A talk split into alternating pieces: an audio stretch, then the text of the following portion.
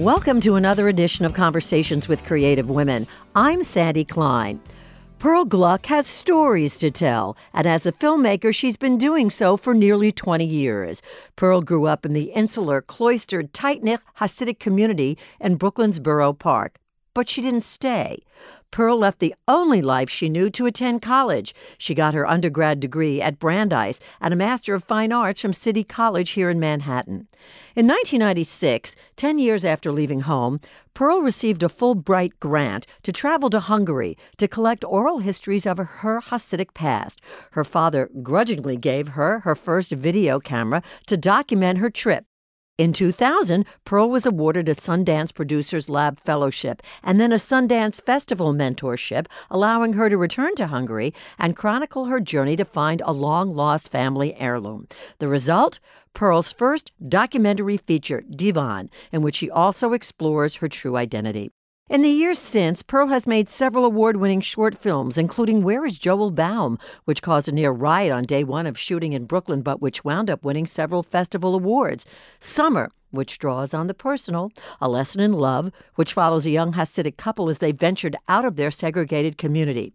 There's the one-hour TV doc, Soundwalk, Williamsburg. Junior, a 26-minute film about a mother struggling to find her new normal after her teenage son is killed by an off-duty policeman. And now, The Turnout, Pearl's first feature-length film, which explores sex trafficking at rural truck stops. And last but so not least, academia. Pearl's an assistant professor at Penn State, where she teaches screenwriting and directing. She also taught at Indiana University, Emory, and Rutgers. So let's meet Pearl Gluck. Welcome, and thanks so much for joining me today. Wow, thanks so much, Sandy. I really appreciate it.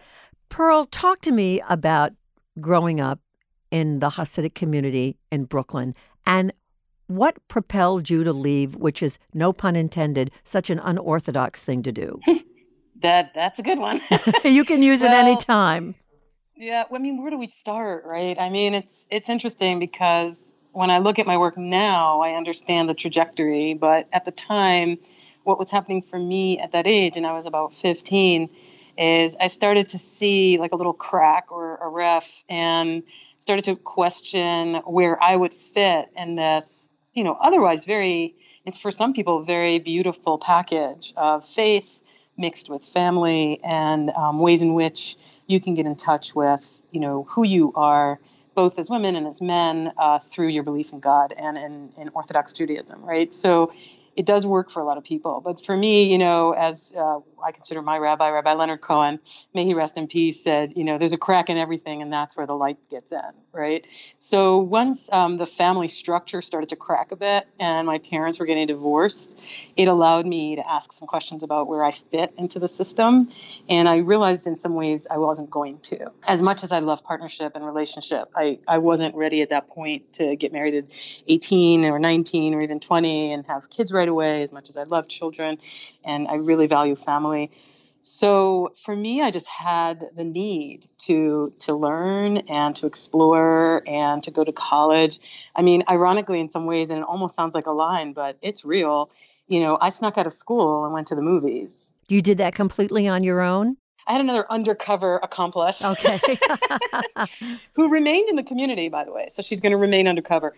But we used to like put our bags in our lockers. And, you know, I was a really good student, so it was hard to know that that's what I was doing. I mean, I was excelling in school, and so there was no reason to call me into the principal's office.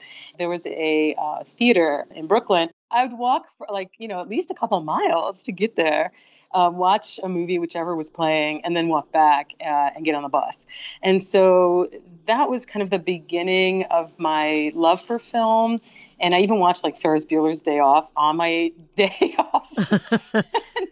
And the one that I saw that really blew my mind was Barbara in The Way We Were, Barbara Streisand. And there's just something about her. Of course, I had no idea who she was at the time, and now she's my spirit animal. But, you know, at that time, I was like, who is this amazing woman? And I started to learn that she was also brought up in Brooklyn. She was brought up somewhat Orthodox and stood her ground with both her body and her work, was one of the very first female directors that directed herself in a film, or I should say directors that directed themselves in a film, in Yentl. And she really just broke the mold. And there was, once I discovered her, it was down or uphill or sideways or whichever ways from there. And I decided I wanted to go to college. I keep remembering this image of her at Harvard, handing out leaflets. And I'm like, I want to do this. I want to make a difference in this world in the way that I was raised to make a difference in this world. But who was supporting you, Pearl? Who was backing you? And who was saying, you go, girl? Because, you said that your parents got divorced, which is also not a very common thing to have happen in your community. So who was your ally? You couldn't have completely been doing this on your own. I love that question because I think it's all about who mentors you to make you the person that you are. It's one of the reasons I teach, and it works both ways. So in the beginning, it was sort of my secret, and I had a buddy, who I would do these things with. But, from a grown-up perspective, I think my mother was a huge inspiration for me. I don't think she wanted me to do exactly what I was doing at first, but she didn't stop me, and her support and her courage, at that time to stand up for what you want. Like, she wanted a different life, was very admirable for me to watch. And, she and I are very different people, but in terms of courage, she remains a huge inspiration for me. And she's very funny, and she's very creative. And so in some ways, that remained my support. I did have to fight to go out of town to Brandeis. In terms of support, I'm still paying my student loans, but it was worth every penny. And my aunt, I have an aunt named Rosalie, who's now a chaplain, and she was also a huge pillar for me. So in other words, a lot of women in my life. And whether or not he appreciates to hear this, my father, because in the end, he could have cut me off completely, and he has not yet, and probably won't. And, he's just been a huge supporter in many ways, in that kind of, human level, where I don't feel like a complete and utter letdown for him. Do you have siblings? I have three brothers. They're all married. They've got lovely children, and their children, some of which are married, some of them have children. So yeah, we're pretty tight, for better or worse, we're a tight-knit, family. And again, that's also an inspiration. But I wanted to say about my dad, I think it's very easy to vilify the patriarchy and that I come from, and think of ways in which they're abusive and overwhelming. But I did not have that experience. So I'm very fortunate not to have been in that, the victim of the extremity of that reality. But there's a place for both matriarchy and patriarchy. And the problem is, for me anyway, the balance, right? And so with my dad, I just feel like I get it. I get that struggle of a parent who is super faith-based and really thinks that their success in this world through their children, I think as most parents, they want to be a good parent. In his case, it would be through raising a child that keeps to the faith and understands and doesn't get, doomed or damned, in their future life, in the world to come. So I think that's extremely scary for him. I get that. But for some reason, he has seen past that and has been there for me. Or maybe there's just still hope in his heart that I'll come back and be Orthodox again. But, I just think that he's a really good example of what building that bridge can look like. And I should say that about my whole family, because, not that it's okay if they did that, but they could reject. And I know so many people who have left the Hasidic world who get so violently rejected and so harmed by the system. And I just have to say I'm in a fortunate position where that hasn't happened. And so I get to look at the possibility of building a bridge, not just in the Hasidic and non-Hasidic world, but across other divides in our world today, especially. So is your dad proud of you? I can't speak for him, but I don't feel like he's not. I feel like he'd be proud of me if I was doing things that were more important in his world, like be married to an Orthodox man, or at least a Jewish man, and then to have children and grandchildren by now, right? What have I been waiting for? And so I think then he would be proud, but I think there must be a part of him that sees my accomplishments in a way that gives him some joy, I hope, because he certainly, you know, keeps inspiring me with his heart and his spirit. Well, not for nothing, Pearl. I mean, obviously, and let's talk about this, the fact that you received a Fulbright grant to travel to your ancestral homeland is really huge. How did that come about? And that also, he gave you his blessing for that, too. In his own way, yeah. I mean, he's partially responsible, and I know he doesn't want to hear this, but he's the one who introduced me in some ways to documentation through the camera, because we almost never went anywhere without him carrying a Super 8 or some form of camera. There were cameras in the house all the time. And he, in his own right, is an artist. And so he would constantly, we would be in front of camera almost all the time. Like, and then we would watch it projected against the white wall on holidays, you know, like on the Cholamoy, like in between the holy parts of, you know, Sukkot and Passover. There are these 4 days where you could do things that are every day and still be holidays. So those were, everyone's off from work more or less. And so, and certainly from school. So we would do things like watch the movies that he put together. And, you know, so in many ways, you know, he was a little bit of a push in that direction, you know. And then once that was there, it was hard to shake it. And then when I got the Fulbright, you know, he was at least, you know, if you're going to go to Hungary, he said, at least bring me back the couch. And well, you have to talk about that. Talk about the couch, because I teased that in the introduction. Okay. So first I got the Fulbright, and the Fulbright was to collect Hasidic stories, which continue to inspire me. And that was in 1996. I can't believe I'm saying that. And, you know, it was to see who had survived there and what stories they had to tell, and were they still speaking in Yiddish and so on. So I got that grant, and I was going to go there. And that's when I said to my dad, I'm going to go away for a year. I got something called a Fulbright. And he said, well, if you're going to go there, at least bring me back the couch. I'm like, what couch? And that's when I found out that there was this Divan, which is a couch in so many languages, Divan or Divane, or, you know, there's so many different languages in which that is a couch, including Russian and Yiddish and Hungarian, Divan. So he kind of clued me in to this couch drama in my family. So apparently there was a couch that was left there after the war, because, of course, if you're fleeing, it's a little tough to schlep a huge piece of furniture. Right. So, you know, you kind of got to leave it behind. And so one of our cousins stayed behind to take care of the elderly that couldn't flee or leave. And he then became kind of an ardent, you know, socialist/communist. And, you know, he had a pretty important job, like running the supermarkets in Hungary. And if you think about supermarkets, that's food, that's sustenance. So he had a lot of power. So apparently there was this couch that Hasidic rebbes have slept on. A rebbe is someone that, it's almost like a royal dynasty. It gets passed down from generation to generation. It's usually through blood, and back to the patriarchy, it's only the men that can be rabbis, or rebbes. But it's usually through the male lineage, but not always, actually. And there are some very interesting exceptions. But anyway, so there's this couch that these Hasidic rebbes had slept on, and the family has been fighting over it or wanting it. And my father claims that he went for it right after the wall came down. So he went in 89-90, and Baruch, the man that stayed behind, my grandfather's first cousin, he wanted a red Lada, which is like akin to a Lamborghini back then, you know, or, you know, as we would say in Hebrew, lahavdil, which is like so not that. But still, he wanted a red Lada in exchange for it. My father couldn't get it for him. So that was the end of that deal. And so when I went there, I tried to be kind about it, because apparently he was very attached to it. And that's when I started the film. And the way that I came to film it is because I met a woman named Judith Helfand, which is another amazing creative woman who makes films. So she had just done A Healthy Baby Girl, which won a Peabody Award.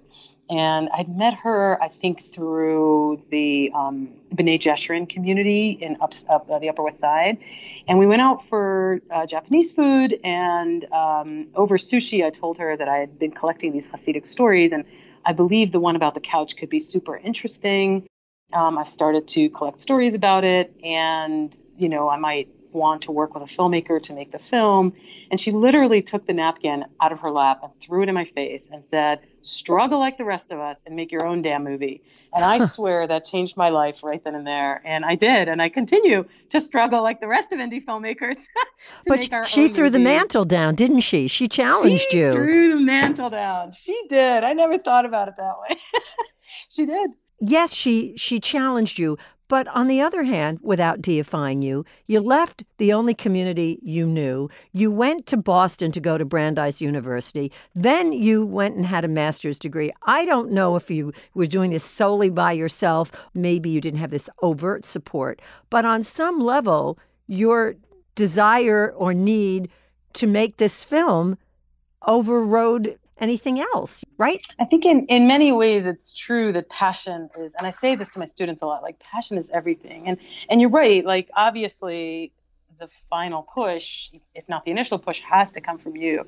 But there are always angels along the way. You know, film especially is such a collaborative practice. And, you know, there are literally hundreds of people I could think of over the course of my last few, you know, couple decades of doing films. And remember, I mean, I am a super indie filmmaker. Like I have not had the big break yet. And I've, you know, so I'm like in there, you know, nose to the grindstone. And so obviously there, you know, maybe it's not obvious, so I'll point it out. It takes a village each and every time. And for each film, sometimes it's the same people, but we keep adding more to this kind of mobile film world or mobile movie, you know, reality. And it's just, it's a beautiful thing. And maybe that is, I think you're onto something, like maybe that is my new community, is every time I make a film and the people that I've met along the way become part of your community. I think that's probably true for a lot of filmmakers. So as I mentioned in the introduction, you know, you made this film that started you on this road to filmmaking. But not for nothing, your films have been at festivals, they've won awards, so you're not barking up the wrong tree. Right. And that helps a lot. Like when you get into these festivals, it really does open more doors, and it's incredible. But every film, and Spielberg has said this too, but it's easy for him to say, but every film is really, you've got to start from scratch, and you really begin at point one and then move up with the new world that you create around it. But I've gotten great support along the way. Like having been at Tribeca has been super helpful. The Sundance Institute has been really helpful. And now there's something called Film Fatale, which I'm sure you know about, which is a group of female directors that just keeps expanding by the day. It's incredible. And it's an amazing support network as well. The bottom line is there is a growing network that's there, even if you're on this level of making your indie films. It's one of the reasons I teach, is to make it possible to do my work. I mean, I've been at Ohio University, which was super supportive of the feature that I just completed, The Turnout, and Penn State also. So in some ways, you know, that's a very helpful direction if people are considering, you know, how am I going to put food on my table, build a family, and do these things as an indie filmmaker. One of the directions is, it's not the only, obviously, but one of the directions, if you're into teaching, which I am, is the academic world. And that's been a huge blessing. So Divan took you how long to make this film?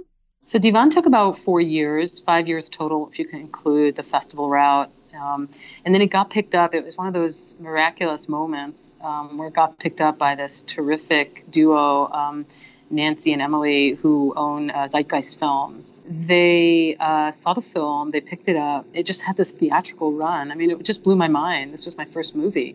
And it's a feature-length documentary. I tried to do what I continue to do to this day, which, I mean, it is a documentary, but I tried to include a communal voice, like almost like a Shakespearean chorus, where you can hear other people's versions of the same struggle of finding one's identity and place, right, within their family. And my hope is that because it looks so clearly at the personal, that it has more of a universal impact. And I still believe that's true. I tell that to my students. I stick to that with my own writing. That, you know, it's like, is it Grace Paley who said the personal is political? She might not be the only one, but she's certainly the one I heard. And that's, I think, very true. And I took a very big risk. My editor, Zelda Greenstein, without whom this film would never have been what it is, we were cutting a different movie. Again, originally, when I had that napkin, or what did you say, the mantle was thrown down, you know, I went ahead to make a film about Hasidic storytelling. It was Zelda who looked at me in the editing room after hours, I mean, if not hundreds of hours of looking at footage and so on. She said to me, this is an autobiographical film. And I said, there's no way in hell I can do an autobiographical film. And so then I watched films by Agnes Varda, of course, Judith Helfand, who does autobiographical films, and Ross McElway and Alan Berliner. These are extremely powerful storytellers. And I felt even more like, no way.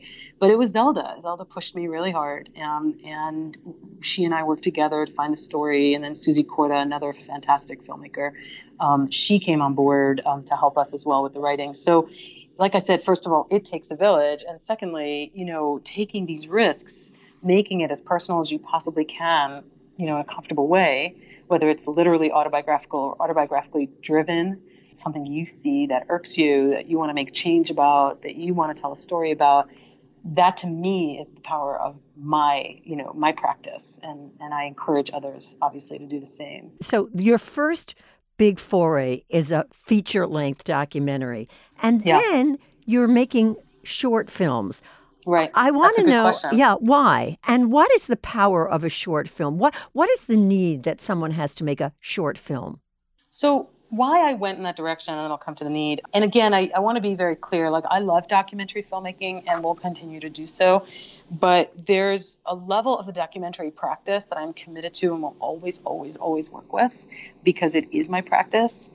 But then there's the documentary film itself, which I don't think is my strong suit in the same way as crafting a story using doc and fiction suit me as an artist. So I did try to make other docs. Williamsburg is another documentary, but once again, I turned the camera on myself. Then PBS hired me to do a short on, or at least a segment, I should say, on this biker rally that I was going to in Ohio. And again, I turned the camera on myself. So I said, wait a minute, I'm really looking at how the world around me affects me to tell my stories. Right. I would like to start writing fictionalized elements based on the documentary work that I do. So I do continue to go in the space and interact and find people who are willing to take risks and tell their stories, and push it further to find people willing to take risks to tell their stories but might not want to literally be on camera. So I can get a little further with things. And the second thing is faster. So not to be impatient, but that, you know, documentary really is mayonnaise. You have to let it sit to really get to the story. Things have to happen. They have to change to be something that you would show on screen impactfully. And so for me, you know, something somebody said, I'm sorry, I can't remember her name. She talked about how with the documentary film, it was one thing. She can only work with what she was able to capture on camera. But writing fictional novel based on it released her. She felt she can jump off buildings and not die. And that really got me. And then people like Mike Lee, filmmakers like Mike Lee, and there's so many others who have mixed the two. That really, really compelled me because that's my life. Like, my life is a mix, and most of us, right? Our lives are this beautiful panoply and mosaic of experiences that either torture us, give us joy, educate us, and make us hopefully, you know, change for the better as always. And so I feel like that's what my films reflect. So that's what ended up happening. So when I started realizing that, like, I was doing a lot of work for hire, a lot of doc work for hire, including the Williamsburg walking tour of Hasidic Williamsburg as part of Soundwalk, which is a really lovely organization that does these really cool walking tours around different cities. And so this Paris Premiere, which is a French television station, bought a number of them and then asked the people that had narrated them to do the films, which I did.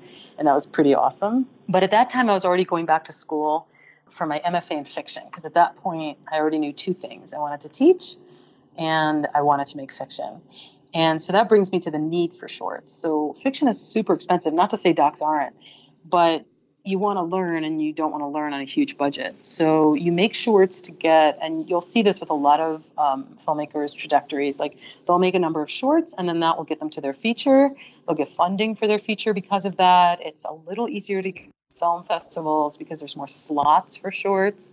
Right now, it's ridiculously tough to get into any film festivals. I mean, for better or worse, and I would say it's for better, cameras are available to almost anyone, whether it's on your phone or if you can afford more, then you can get cameras, you know, that are a little more affordable.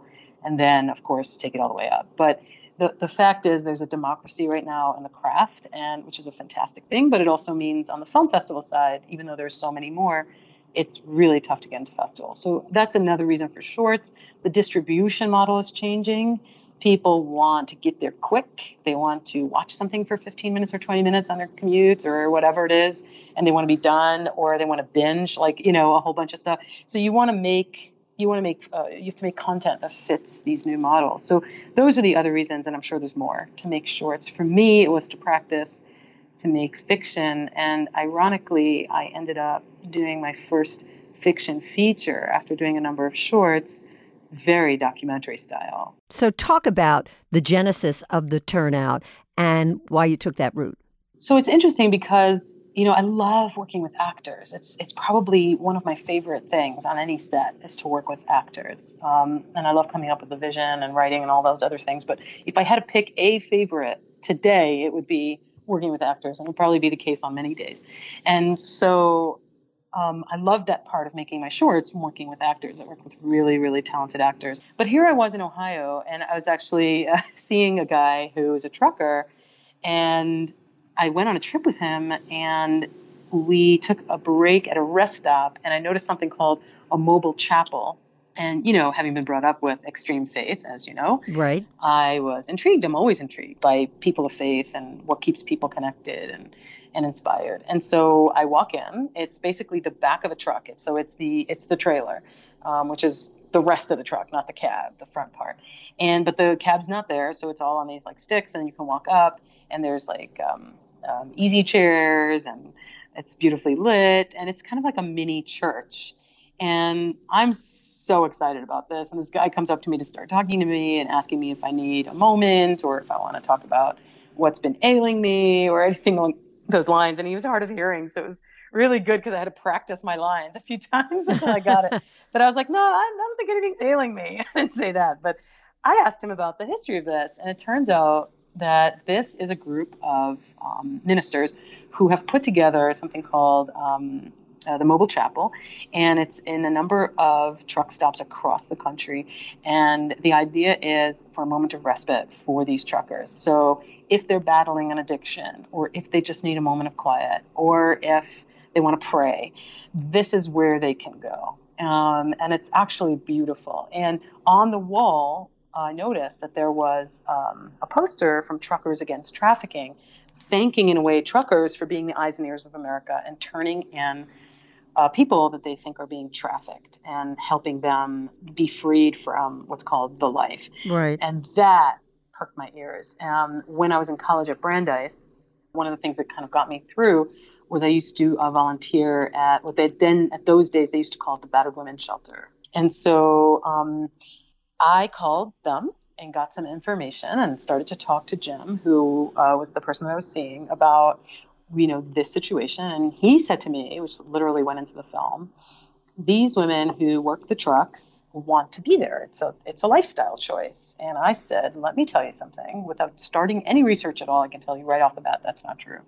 And so that's what started my journey of trying to figure out, what does trafficking look like in the United States? I had no idea what I discovered later, which is like 85% to 90%. And you can get these statistics on the Polaris website, which is the National Human Trafficking Hotline website.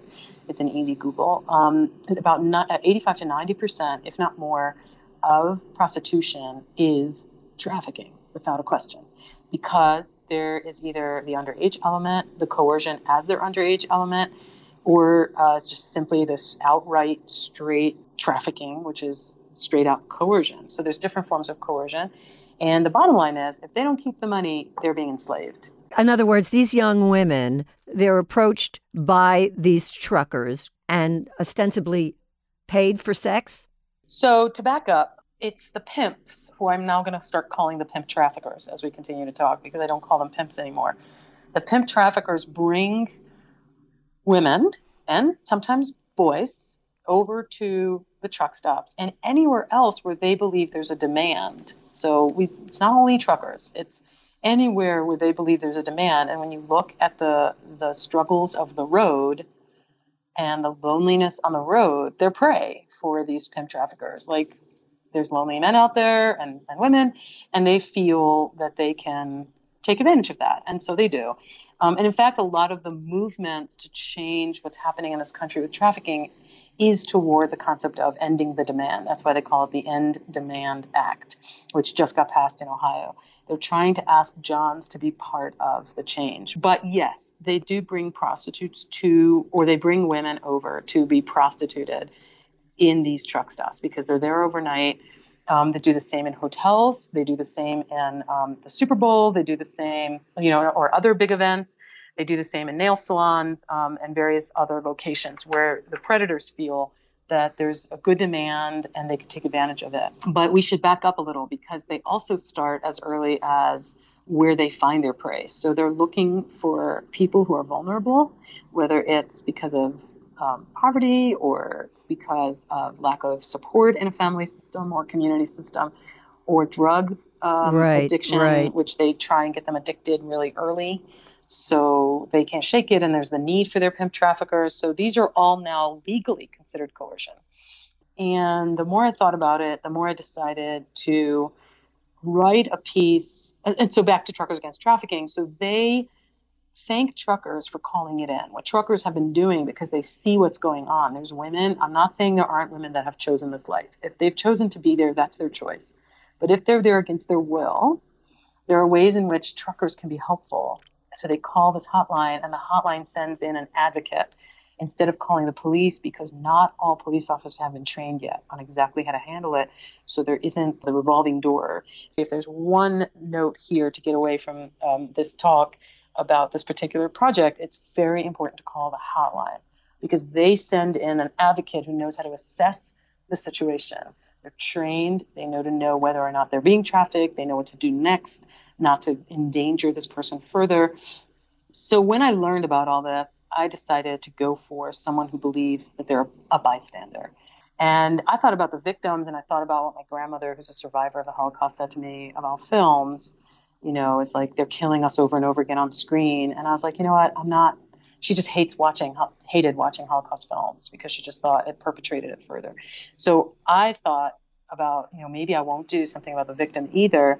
I want to look at someone who perceives themselves as a bystander. And that's the John. That's the lonely guy who I'm not vilifying in any way, who's hiring someone for commercial interaction, which he believes he's paying for company or what they call commercial company. And I wanted to look at that, especially after what Jim said to me. And so he and I started to travel around. He helped me tremendously to access truckers and talk to them. And I started to learn something even more disturbing because when we were interviewing truckers and not survivors, because I had interviewed survivors also, one trucker said to me, actually, I was trafficked at this truck stop by my own father. Oh, my God.